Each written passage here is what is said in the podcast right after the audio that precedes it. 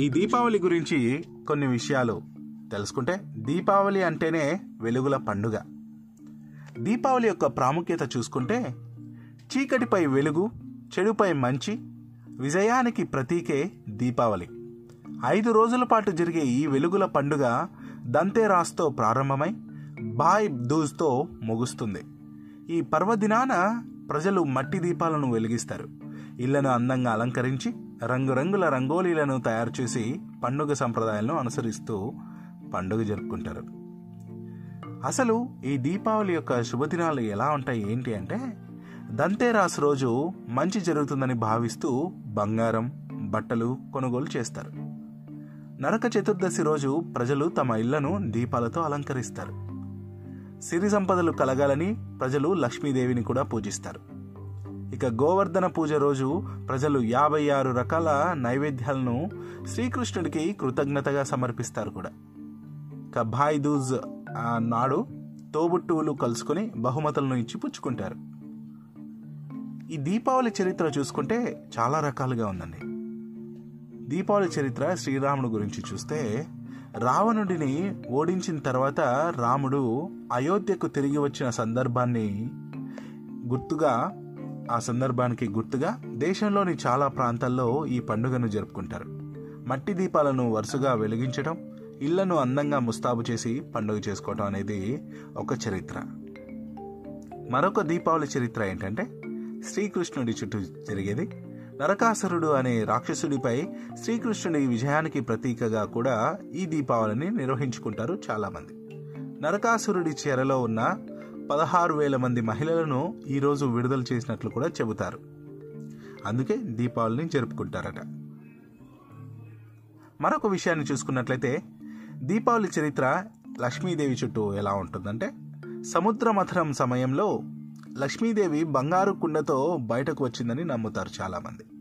అందుకే ఈ దీపావళి సందర్భంగా ఆమెను సంపద శ్రేయస్సు అందించే దేవతగా పూజించి పండుగను జరుపుకుంటారు.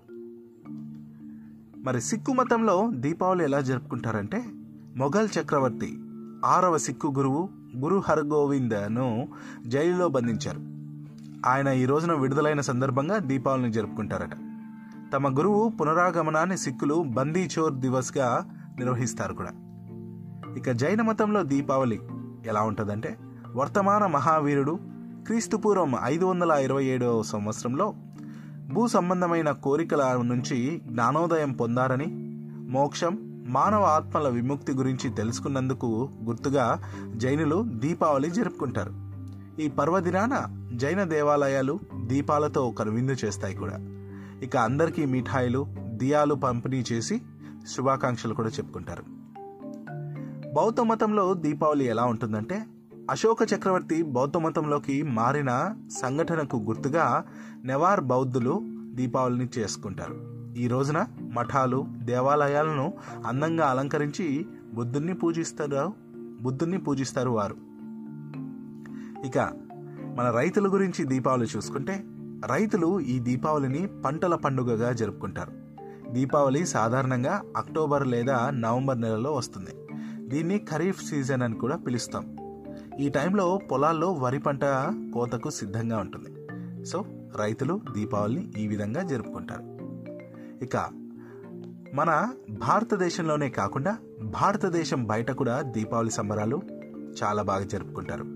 మరి దీపావళిని ప్రపంచంలోని అనేక ప్రాంతాల్లో అనేక దేశాల్లో ఉత్సాహంగా వివిధ రకాలుగా జరుపుతారు.